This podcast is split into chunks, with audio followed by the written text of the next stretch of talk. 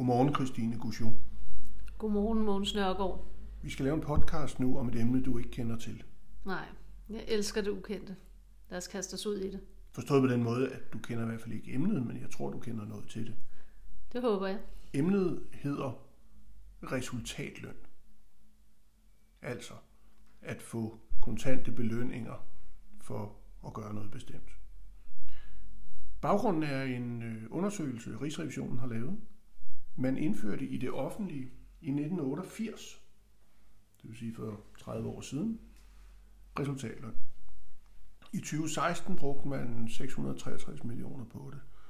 Og det er selvfølgelig lidt plat at sige 600 millioner gange 30 år, det er 18 milliarder, men det er nok ikke helt skævt. Der er aldrig nogensinde i de 30 år lavet en undersøgelse af, hvilken effekt resultatlønnen har. Det er jo hovedsageligt djøffere, der, der nyder godt af det, fordi de sidder i, øh, i alle de ledende stillinger i det offentlige, og typisk er på den der resultatløn, der siger, hvis du bliver i dit gode job i to år, så får du 90.000 kroner i bonus. Øhm, der er mange, der mener, at... Øh, At det ikke er resultatløn. ja, præcis. Normalt skal man jo også udrette et eller andet. Ja, udover at blive sit job. Jamen det er det, ikke? jeg tænker, det er sådan lidt en forkert betegnelse. Ja. Der er sikkert også andre variationer over resultatløn, men det, det er godt nok... øh, Men det er godt det, vi snakker om her. Ja, og altså med hensyn til embedsmænd, synes jeg jo rent principielt, at øh, det fjerner det ellers ret tunge retsprincip, vi har om, at embedsmænd skal være fri af økonomiske interesser i forbindelse med udførelsen af deres arbejde. Men øh, den slags hæmninger behøver man jo ikke at have i det private erhvervsliv. Der kan man jo gøre hvad som helst øh, og give folk øh, belønninger ud fra Mm. de opnåede resultater. Jeg har altid personligt hadet det ud over alle grænser, og har aldrig øh, gjort det. Jeg har været med til at dele øh, noget af overskuddet i, i min tidligere virksomhed Mirakel, lige blandt alle medarbejderne, altså da alle fik 42 øh, kroner, i, og, og det ikke var noget med, at det var afhængigt af en stilling eller løn. Men øh, jeg har aldrig prøvet resultatløn som sådan. Der må du have et hav af erfaringer. Jamen det har jeg, fordi det er jo, det er jo noget, man, man gerne bruger i, i salg. Øh, de vil så typisk kalde det for en bonus og ikke resultatløn. Ikke?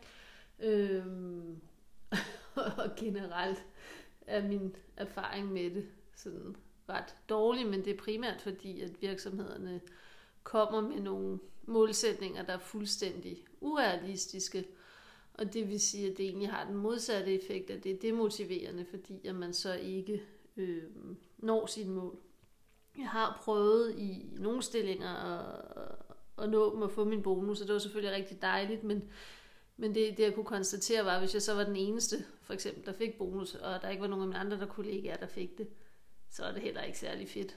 Øhm, altså det, det gav sådan lidt en, en underlig fornemmelse, også fordi vi herhjemme ikke snakker om løn ellers, så vi ved ikke, hvad vi hinanden tjener, vi snakker ikke, eller vi har hele vores jantelovsprincip, så, så man kan ikke rigtig gå sådan, ah fedt, så fik jeg bonus, ikke? Øhm, nej. Men, øh, men, men generelt så synes jeg, at problemet er i hvert fald inden for salg, og det kan jeg jo også se, når jeg så har været ude som konsulent efterfølgende, det er, at, øh, at bonusmodellerne ikke er realistiske, øh, og det vil sige, at resultatlønnen betyder egentlig bare, at folk bliver ansat til en lidt lavere grundløn, Ja. og bliver snydt på den Ja. bekostning, ikke? Jo. Det er, jo et, øh, det er jo et princip, i hvert fald i mange amerikanske multinationale organisationer, at alle skal være på en eller anden form for resultatløn. Selv fastansatte øh, regnskabsfolk og, og øh, supporter, der sidder ved telefonen, skal næsten være på et eller andet, hvor 5, 10, 15 procent af deres løn skal være afhængige af at opnå nogle Men du kan sige, i teorien lyder det jo også meget fint, det der med, at hvis du giver en skalle, og du gør dit arbejde godt, og så belønnes det. Øhm, det, det, det er jo en meget sød tanke. Problemet er bare, at det, det sjældent fungerer i, i praksis, ikke?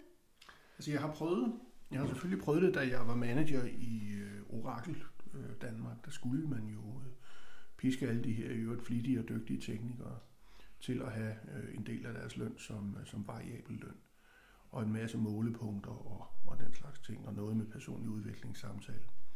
Men jeg kunne konstatere, at øh, det ofte virkede imod hensigten. Forstået på den måde, at øh, jeg, jeg, jeg, lavede, jeg, jeg gjorde i hvert fald to jagttagelser. Den ene var, at det øh, perverterer folks adfærd. De prøver at nå målet på en eller anden måde, oftest på en måde, man ikke havde forudset. Og den anden ting er, den måde, de nåede målet på, var aldrig noget, jeg kunne se gavnede kunderne. Nej, men, og det, det vil jeg give dig ret i, fordi jeg har faktisk prøvet at sidde i et job, hvor at vores øh, salgschefer, øh, de begyndte at snyde, fordi de selv ville have bonusen, og de faktisk ikke gad have, at vi andre fik den, så de lavede, lavet konkurrencer, hvor det var meningen faktisk, at man kunne, kunne få bonus, og så lavede de det om til egen fordel, så de fik den hver gang i de konkurrencer der. Det var jo i hvert fald mega demotiverende, og det gjorde også bare, at vi mistede rigtig meget tillid til de chefer. Øh, derudover så minder det mig om, at jeg er ret sikker på, at jeg har læst, apropos øh, undersøgelser om det, og at der, hvor at resultatløn kan virke som et incitament, det hvis du egentlig har en eller anden form for meget øh, fabriksproduktionsarbejde, hvor du gentager det, du laver, at så kan det lige gøre, at du kan yde det mere, du kan nå det mere på en time eller på en halv time, eller blive færdig med det mere, hvis du ved, du får noget ekstra for det. Der kan det godt virke. Men lige så straks du har medarbejdere, med, der sidder med komplekse arbejdsopgaver, og hvor at, øh, der er en masse andre ting, der influerer på det, så hjælper øh, hvad hedder det, resultat eller bonusløn, ikke? fordi det er noget andet, der, der driver medarbejderne, og det er typisk en interesse for deres arbejde, de gerne vil gøre det godt, og det vil de jo egentlig gøre uanset hvad. Ja, altså på slagterier har man jo i mange år for eksempel haft akkorder, ja. som det hedder. Det vil sige, give den en ekstra skalle og så, og så videre, så videre. Noget af det, øh, der, kom, der er kommet ud af det, er, at man er efter hinanden i selve teamet, hvor man arbejder. Hvis man står langs med et bånd og skærer noget ja. ud, så dem, der ikke lige kan følge med, fordi de har en dårlig dag eller en, bullen, mm. en bullenfinger, de, de bliver jo svinet til af de andre. Jeg kan godt forestille mig, at det er ret stressende ja. at, at arbejde under. Men hvad viste den undersøgelse, øh, de så havde lavet med, med djøfferne og deres 30 år med bonusordning? Rigsrevisionen konkluderede i sin rapport, at der aldrig var lavet en undersøgelse om effekten. Og øh, dem, der læste rapporten igennem fra Rigsrevisionen, sagde, at øh, det var der en god grund til, nemlig fordi der aldrig har været en effekt. okay. Øhm, og man, man hører jo tit selvfølgelig også det der argument nu, hvis, hvis vi går tilbage til det offentlige med, at jamen, de skal give en, en, en løn, der svarer til det i det private.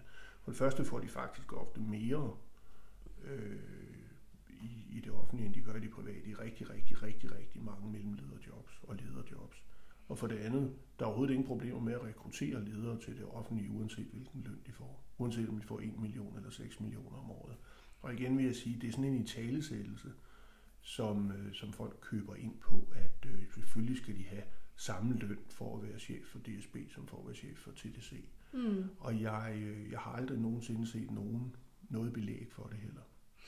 Hvad tænker du så af fremtidens lønmodel, hvis vi skulle konkludere med et eller andet løsningsorienteret, og ikke kun ryst på hovedet af, hvad andre har gjort? Jeg tror, at øh, den model, jeg kørte ude i Mirakel, fungerede rigtig godt i mange år, øh, op til en vis størrelse. Så skulle den nok have været segmenteret ud i, i de enkelte afdelinger. Men den, den model var noget, jeg lærte fra øh, Thy Datacenter, apropos TDC. Øh, Thy Datacenters øh, stifter Egon fortalte mig og Lasse, at vi burde lave jysk overskudsdeling. Det betød, at vi tog 25 procent af overskuddet og delte ligeligt ud til medarbejderne.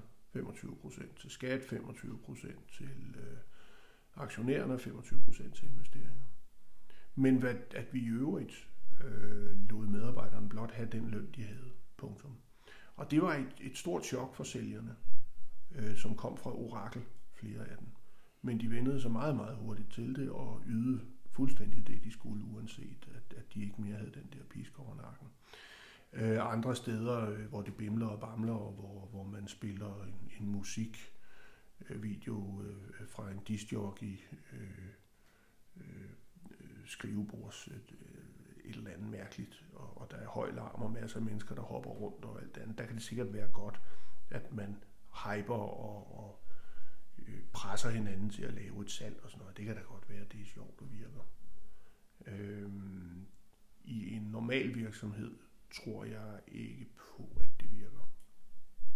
Nej, så den bonusordning, jeg havde tænkt mig at indføre, blandt andet for dig, den stryger jeg så bare, så holder vi os bare til, at du får den, den faste løn. Ja, tak.